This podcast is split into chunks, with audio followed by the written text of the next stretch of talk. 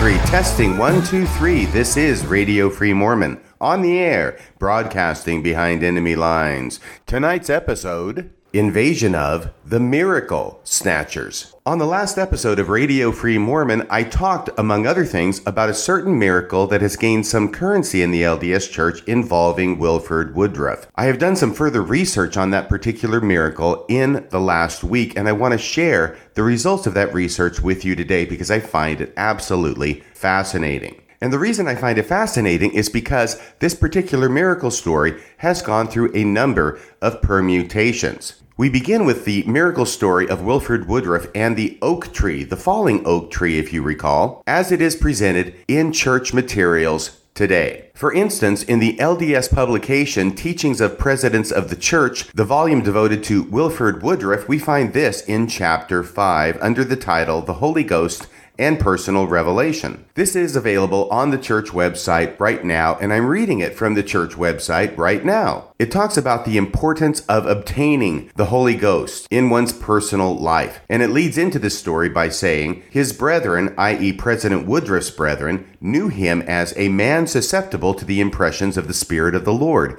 a man guided by inspiration in the performance of his duty far more than by any gift of wisdom or of judgment that he himself possessed. It goes on. President Woodruff often related an experience he had with the impressions of the Spirit. It occurred as he and his family traveled to the eastern United States, where he had been called to serve a mission. He said, and now here's the quote from the story as we typically hear it today in church. I drove my carriage one evening into the yard of Brother Williams, who was a local member of the church. That part is added to the story so we'll know who he's talking about. I drove my carriage one evening into the yard of Brother Williams. Brother Orson Hyde drove a wagon by the side of mine. I had my wife and children in the carriage. So Orson Hyde is driving a wagon. Wilford Woodruff is driving a carriage, and in the carriage are his wife and children. This will become important later. He goes on.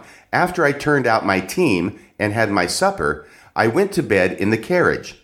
I had not been there but a few minutes when the Spirit said to me, Get up and move that carriage. I told my wife I had to get up and move the carriage. She said, What for? I said, I don't know. That is all she asked me on such occasions. When I told her I did not know, that was enough. I got up and moved my carriage. I then looked around me and went to bed. The same Spirit said, Go and move your animals from that oak tree. I went and moved my horses and put them in a little hickory grove. I again went to bed. So, two revelations from the Spirit to Wilford Woodruff this night. First, move your carriage and your family away from the oak tree. And then the second revelation from the Spirit is do the same thing for your animals. Get them away from that oak tree. As he says, I went and moved my horses and put them in a little hickory grove. I again went to bed. Then in 30 minutes, he says, in 30 minutes, a whirlwind came up and broke that oak tree off within two feet from the ground. So it snapped that oak tree completely off at the trunk,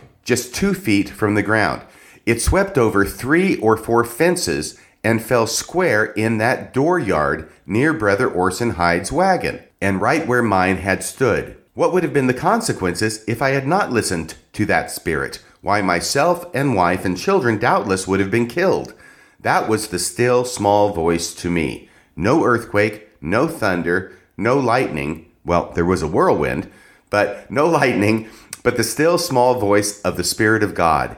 It saved my life. It was the spirit of revelation to me. And this is how we hear this story in church periodicals today. When we look at the reference provided for that story, we come up with the Deseret Weekly, September 5th, 1891, page 323. So this story is published in 1891, which would have been some decades after this event took place. Now, the way it is published here, there is no year or date given for when this incident was supposed to have taken place. But having done a little research on the subject, I found out that the date is July 5th, 1848. That's July 5th, 1848. Of course, Wilford Woodruff is more famous probably than anyone else in the church for having kept journals. The journals of Wilford Woodruff are an amazing source of information for history about the early church because he kept a meticulous journal for many, many years and decades. It appears he kept those journals from 1828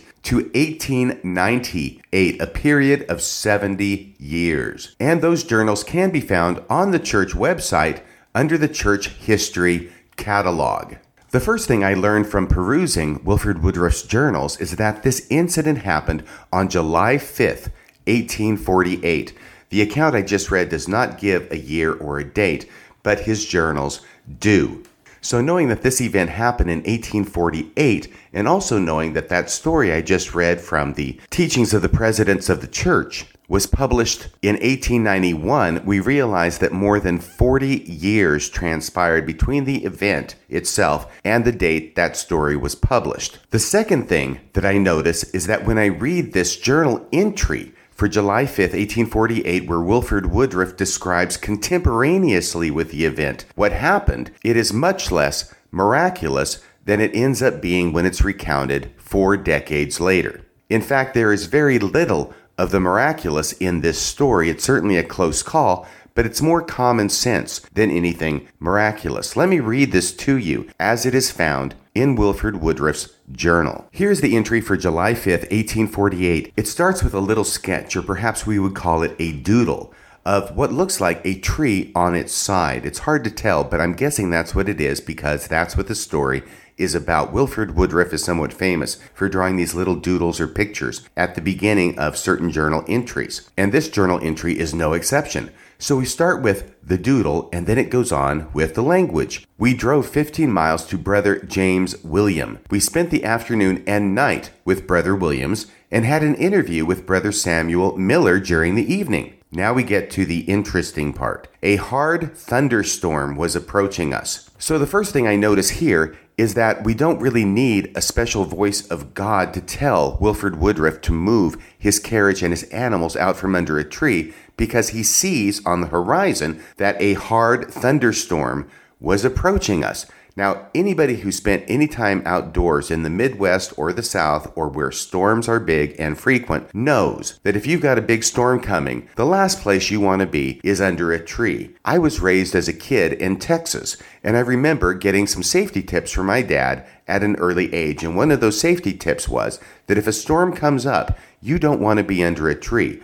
Number one, if there's lightning in the storm, that lightning is going to go to the tree, and if you're under it, bad things will happen. Better for you to be out in a ditch somewhere or at the lowest level of land possible to avoid the lightning. If you go to where a tree is, you're going to where the lightning is likely to strike. And the second reason is like unto it, because if that storm has a lot of wind to it, oak trees, which are famous for not bending with the wind, may have limbs broken off or the entire tree fall over.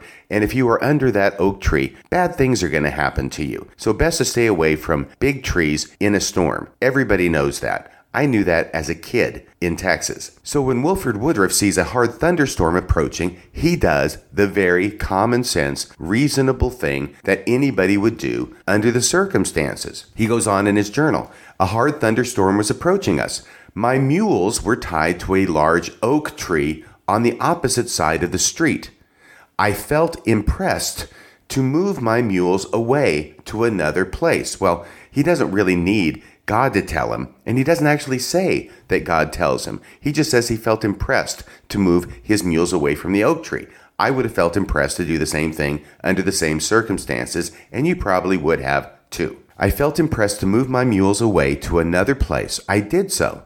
I also removed my children out of the carriage and made them a bed in the house. I also moved my carriage one rod down to the house in which Mrs. Woodruff, myself, and one child slept. So here we get the additional details that the family is no longer going to be sleeping in the carriage because the storm is approaching. Wilford Woodruff is going to have his wife and children sleep inside. It appears that they were in two different houses, but nevertheless, everybody's inside and hopefully safe from the storm that's approaching.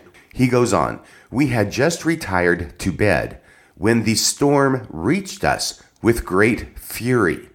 In a moment, the large oak tree came thundering to the ground with a mighty crash. Had I not have moved my mules, it probably would have killed them. Had I not have moved my carriage, it would have crushed it to atoms and killed us dead. For the body of the tree fell where my carriage stood, and just missed Brother Kingsley's wagon. Wait a second. What about Orson Hyde's wagon? I thought it was Orson Hyde's wagon in the 1891 account. Actually, it was Orson Hyde's wagon in the 1891 account that this tree barely misses. But here in the journal, it is not Orson Hyde at all. It's Brother Kingsley's wagon. He's another brother who's traveling with them. But in the later account, Brother Kingsley gets upgraded, presumably, to Brother Orson Hyde. Once again, his journal entry says that the body of the tree fell where my carriage stood and just missed Brother Kingsley's wagon. I considered it an interposition of providence to save our lives. Period.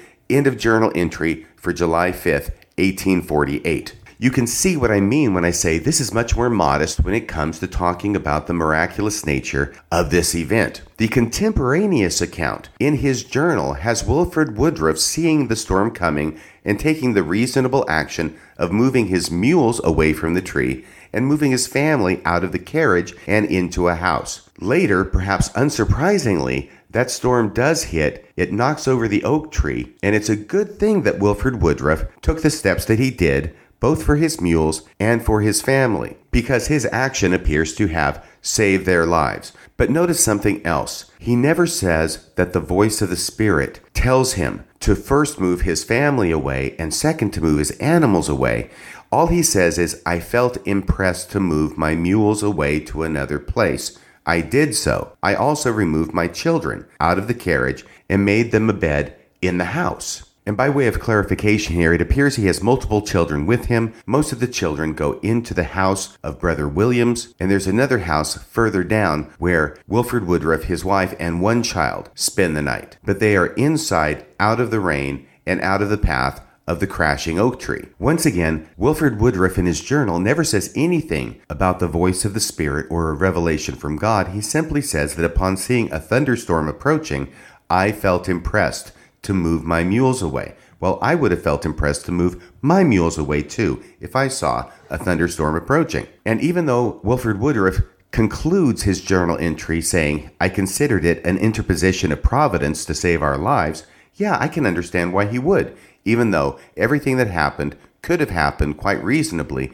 without any interposition of providence. He was a religious man. He would, of course, see this in a religious way. The thing that's interesting is that over the course of 40 years, this otherwise mundane series of events, and by mundane, I mean completely reasonable and rational without any divine interposition, gets transformed into not just one revelation from God, but two revelations of God one for the family, the second one for the animals. Even though, interestingly, in the actual journal, the first thing he moves are the animals, and the second thing is his family. And so we see how an ordinary occurrence, when it happens, gets transformed over time into something absolutely miraculous. Now, in the journal entry, Wilford Woodruff says the animals are his mules.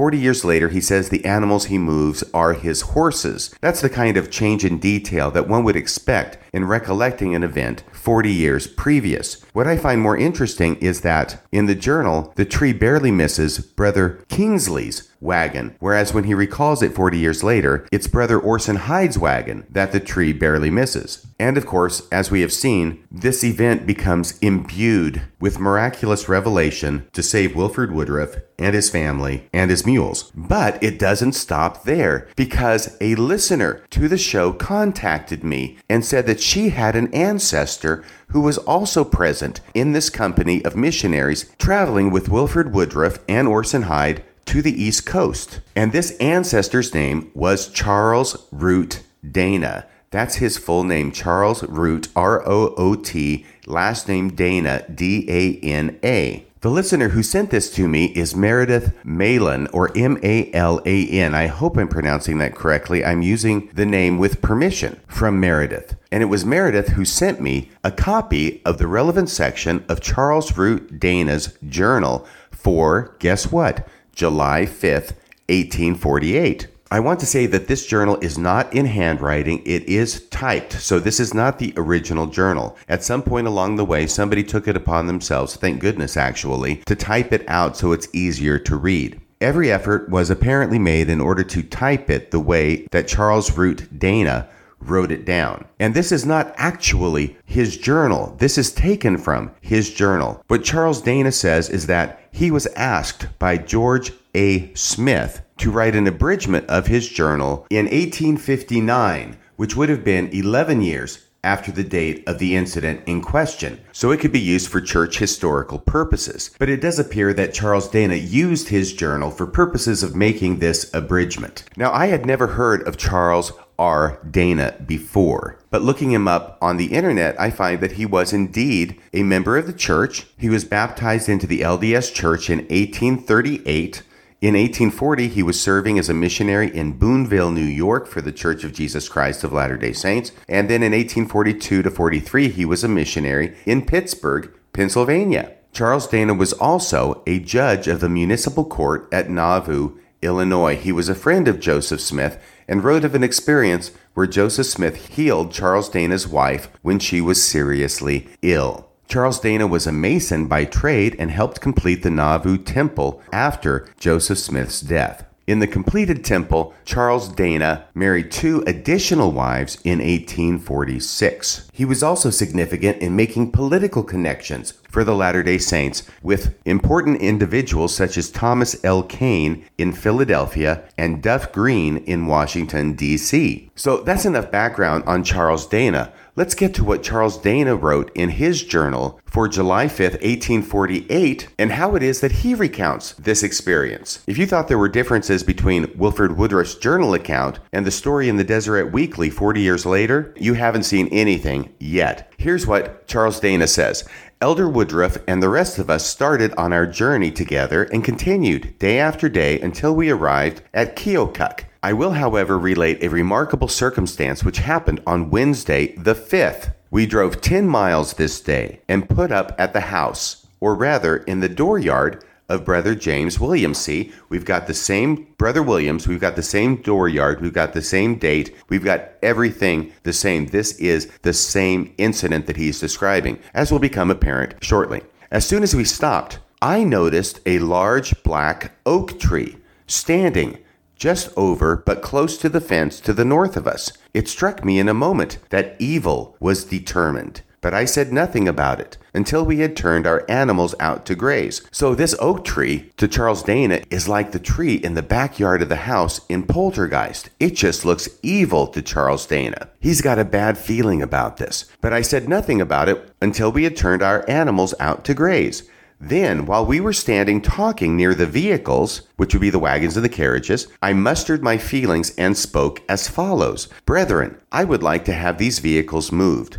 The brethren seemed astonished and said, What for, brother Dana? What for? I don't like the looks of that tree there, said I. Oh, I guess there is no danger, brother Dana. No danger, which is what they said back to him. In other words, they are poo pooing his feeling that this oak tree is evil and that they should move their vehicles. And apparently, Wilford Woodruff was among the company poo pooing this feeling from Charles Dana. He goes on This was said with such a look and smile that I was convinced, as I feared that they would, that they looked upon me as being old womanish or whimsical. Consequently, my feelings were much hurt.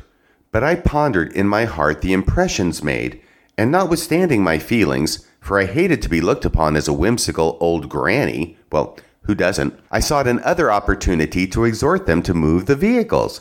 Such an opportunity offered about the middle of the afternoon, and I again said, but with more emphasis, Brethren, I would like to have these vehicles moved. And the response, of course, comes, What for, Brother Dana? What for? was again the question asked. I answered as above, I don't like that tree there. Oh, I guess there is no danger, Brother Dana, no danger, was again reiterated in my ears, and with the same kind of a smile, only more so. So here, Charles Dana says that he's the one who has the bad feelings about this tree, and he's the one who's requesting that the vehicles be moved away from the tree. But nobody in the company will listen to him. He tells them once, they don't listen. He tells them twice, they don't listen. And if we know our miracle stories, we can bet what's going to happen next. even though it's completely different from what Wilford Woodruff says in either his journal or in his account 40 years later. Charles Dana goes on I was again very much annoyed. And the temptation was never mind if they will not move their vehicles, let them suffer the consequence. But I would not cherish such a feeling in my heart, because I was fully convinced that the lives of my brethren were in jeopardy. I cannot describe my feelings, all the balance of the afternoon and evening. I was perfectly miserable. The reader may wonder why I did not move them myself. I could have done so, but this to me would have looked like obstinacy or meddling with other people's business. So now Charles Dana starts taking some measurements of the tree and how far it would go if it fell over. He goes on, the very place where the top of the tree was to lay, I had marked out in my mind. What to do, I hardly knew. However, I watched a favorable opportunity to speak to Elder Woodruff alone. So he figures if I can get Elder Woodruff away from the group, maybe I can talk some sense to this guy, because nobody's having any of it so far. Such a chance did not offer until about 9 o'clock in the evening. Prayers were attended in Brother William's house. Elder Woodruff was mouth. As soon as he arose from his knees, he took his hat and made for the door. This was just what I desired in my heart. I made haste and got my hat and followed hard after him. And as soon as I could, I was at his side. And with a good deal of emphasis and feeling, I said, Elder Woodruff, I would like to have those vehicles moved. He looked at me very inquisitively and said, Do you feel that way, Elder Dana? I do, Elder Woodruff, was my reply, and my heart leaped for joy as he uttered those words, for I believed that I should now gain my point. He answered, we will move them then. So finally, the third time, getting Elder Woodruff alone, Charles Dana is able to convince him that they need to move the freaking vehicles. So Wilford Woodruff answers, We will move them then, and then they take action. I took hold of the tongue of his carriage, and he pushed behind, and we moved it perhaps 30 or 40 feet. It was rather dark, so that in moving it, the forward wheels struck the bottom log of the house that was longer than the rest, so they're moving it up against the house. When it stopped, he asked me, There, Brother Dana, will that do? It almost sounds like Wilford Woodruff is trying to humor him at this point, but at least he's moving the vehicles. That's the important thing. There, Brother Dana, will that do? I looked up, and although it was dark, I could see the top of the tree, as there was clear sky in that direction.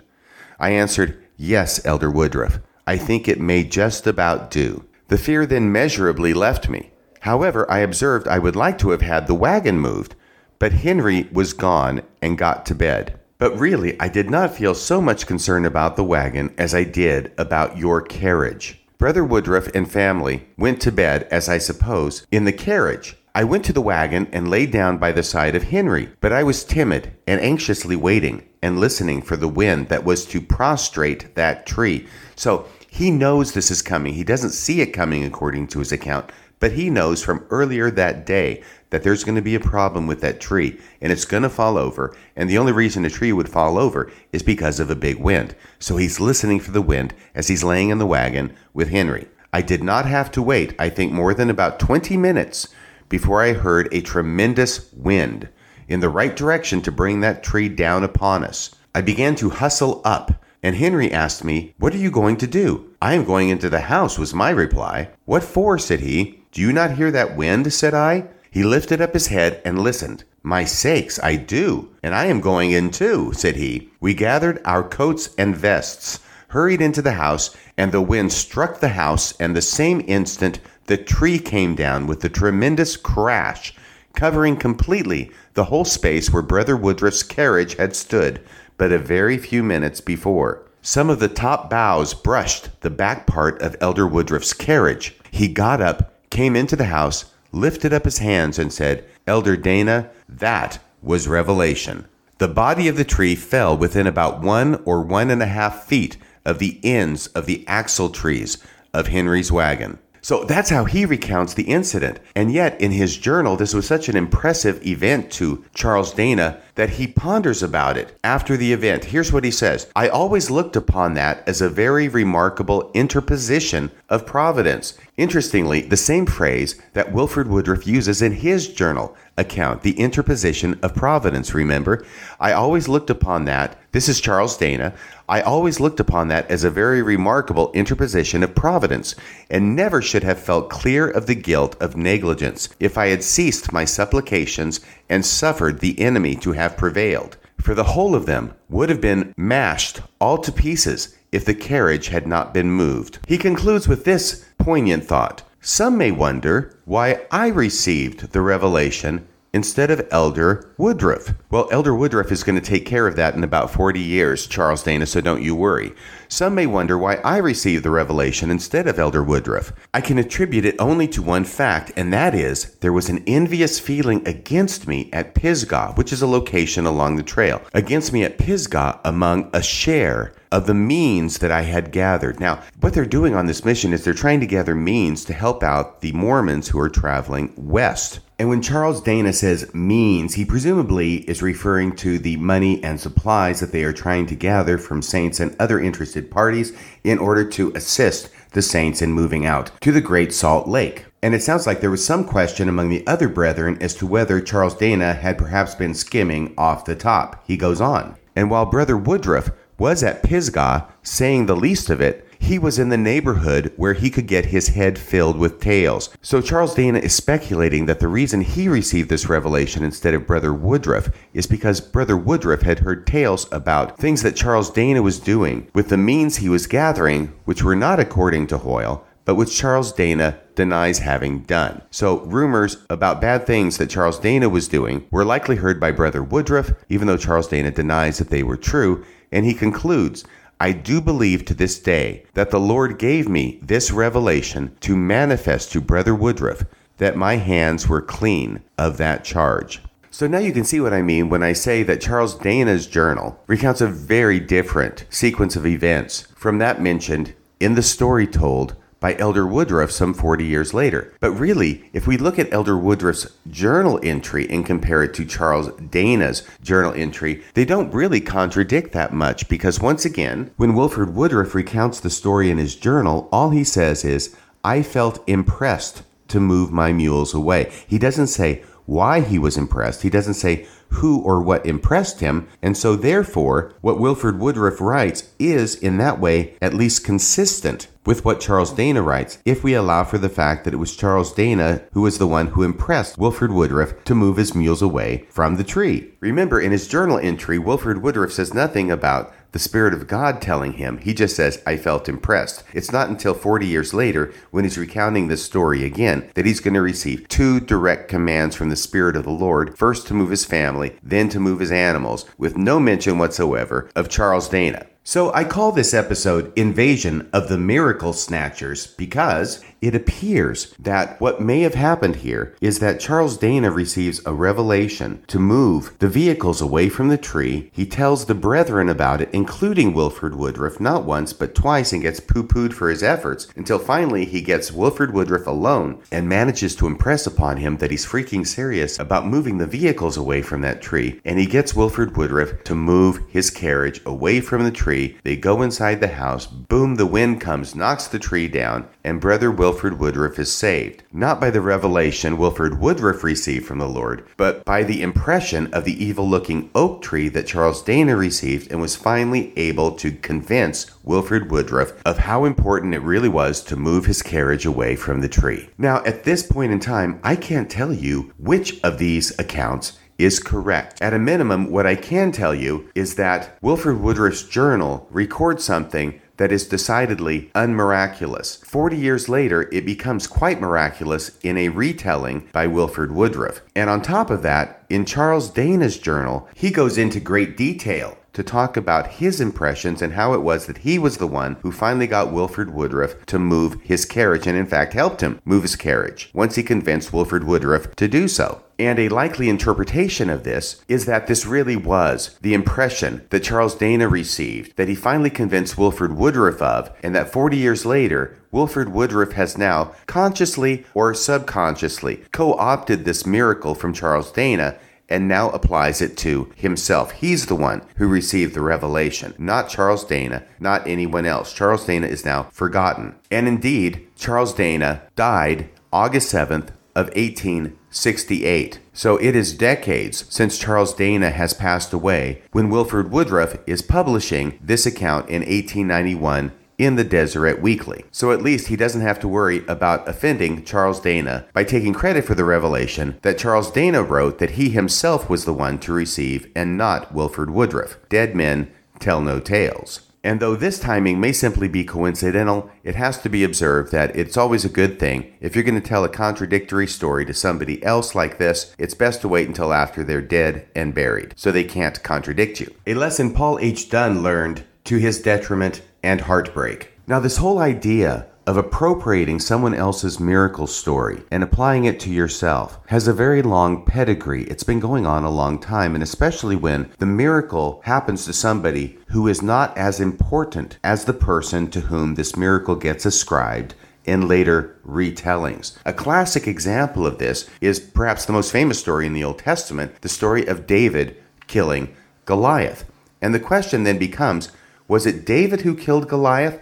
Or was it somebody else, someone who was nowhere near as famous as David, somebody named Elhanan? And this is a famous chestnut in the Old Testament because there actually appear to be two separate accounts of somebody named Goliath getting killed. The famous and detailed one is where David kills him, the second, not so detailed one, and the one that typically gets overlooked has to do with a person named Elhanan killing Goliath. I found a good article on this on the internet at the website called Got Questions, and it's under the title Who Killed Goliath, David or Elhanan? Here's the answer they give. The record of Goliath's defeat at the hand of David is found in 1 Samuel 17. However, a verse in 2 Samuel seems to name Elhanan instead of David as the one who toppled Goliath. Here's what's clear 1 Samuel 17, verse 50 says that David killed Goliath. Here's what's not so clear. In some translations, 2 Samuel 21, verse 19, seems to indicate that it was Elhanan, not David, who killed the giant. And here's what it says there. And there was again war with the Philistines at Gob. And Elhanan, the son of Jaare-Oregim, the Bethlehemite, struck down Goliath the Gittite the shaft of whose spear was like a weaver's beam. Remember that description of his spear being like a weaver's beam? We get that in the David story too. But here in 2 Samuel chapter 21 verse 19, it says that it was Elhanan who struck down Goliath the Gittite, the shaft of whose spear was like a weaver's beam. The article goes on The size of Goliath's spear shaft is a detail shared by both passages. Yes, I just mentioned that. The obvious difference is who killed Goliath. Was it David or Elhanan? Unless David and Elhanan are different names for the same person, or there were two giants named Goliath, these verses seem to contradict each other. But then in 1 Chronicles chapter 20 and verse 5, we find an account that appears to try and solve this discrepancy. 1 Chronicles 20 verse 5 says, In another battle with the Philistines, Elhanan, son of Jair, killed Lahmi, the brother of Goliath the Gittite, who had a spear with a shaft like a weaver's rod. This verse repeats the detail of the size of the spear shaft, and it clearly says that Elhanan killed Goliath's brother rather than Goliath himself. So, without going into this textual discrepancy any further, because it's beyond the scope of this podcast, what we seem to have in the Old Testament, and what many Bible scholars agree, is that there was a lesser known person named Elhanan who actually killed a very big guy named Goliath. But later on, over the course of time, it was decided that such a miraculous event shouldn't be wasted on somebody of no importance, but should instead be ascribed to David. So instead of Elhanan killing Goliath, it becomes David killing Goliath. In the same way, we may have a latter day instance of the same thing with this story of the falling oak tree. It actually may be Charles Dana who received the revelation or the impression that they need to move their carriages and animals away from this oak tree because it's going to fall in the night in a huge windstorm. And Charles Dana tries to convince everybody, including Wilford Woodruff, to move their vehicles, and nobody's buying it until he finally gets Wilford Woodruff alone on the third try later that very night, about 9 o'clock. Later that very night, and finally convinces Wilford Woodruff to move his carriage. He moves his carriage, the thunderstorm comes down, the oak tree falls over, boom, Wilford Woodruff and his carriage are saved because of the revelation or impression to Charles Dana. But who's Charles Dana? I've never heard of Charles Dana, not before I got contacted by this listener with a copy of his journal. And so it is possible that over time, this miracle that happens to a relatively unimportant person in church history now gets ascribed to Wilford Woodruff, the fourth president of the Church of Jesus Christ of Latter day Saints, because really, that's who should be receiving this revelation anyway, not Charles Dana. And so we see that when it comes to writing religious histories, there may indeed be nothing new under the sun. And if we can see the invasion of the miracle snatchers happening in the Old Testament with the story of David killing Goliath, perhaps we shouldn't be surprised to see the same kind of miracle snatchers appearing again in Latter day Saint history. Well, that's about all for tonight. Until next time, this is Radio Free Mormon, signing off the air.